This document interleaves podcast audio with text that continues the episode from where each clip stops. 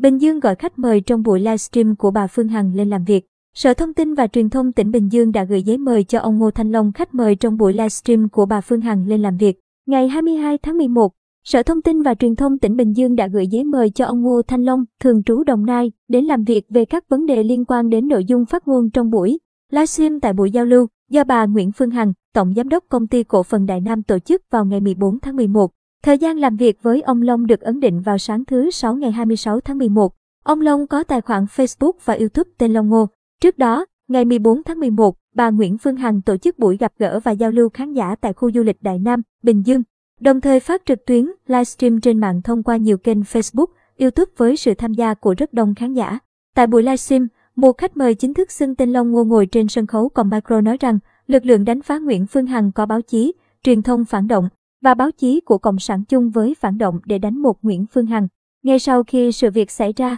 Cục Phát thanh, Truyền hình và Thông tin điện tử thuộc Bộ Thông tin và Truyền thông có văn bản yêu cầu Sở Thông tin và Truyền thông tỉnh Bình Dương xác minh, xử lý phát ngôn vi phạm trên mạng liên quan buổi livestream của bà Nguyễn Phương Hằng. Theo Cục Phát thanh, Truyền hình và Thông tin điện tử, nội dung phát ngôn nêu trên có dấu hiệu vi phạm pháp luật, tung tin sai sự thật, xúc phạm danh dự, uy tín của nền báo chí cách mạng Việt Nam và yêu cầu Sở Thông tin và Truyền thông tỉnh Bình Dương kiểm tra, xử lý nghiêm các vi phạm pháp luật nếu có liên quan đến vụ việc trên, báo cáo trước ngày 30 tháng 11.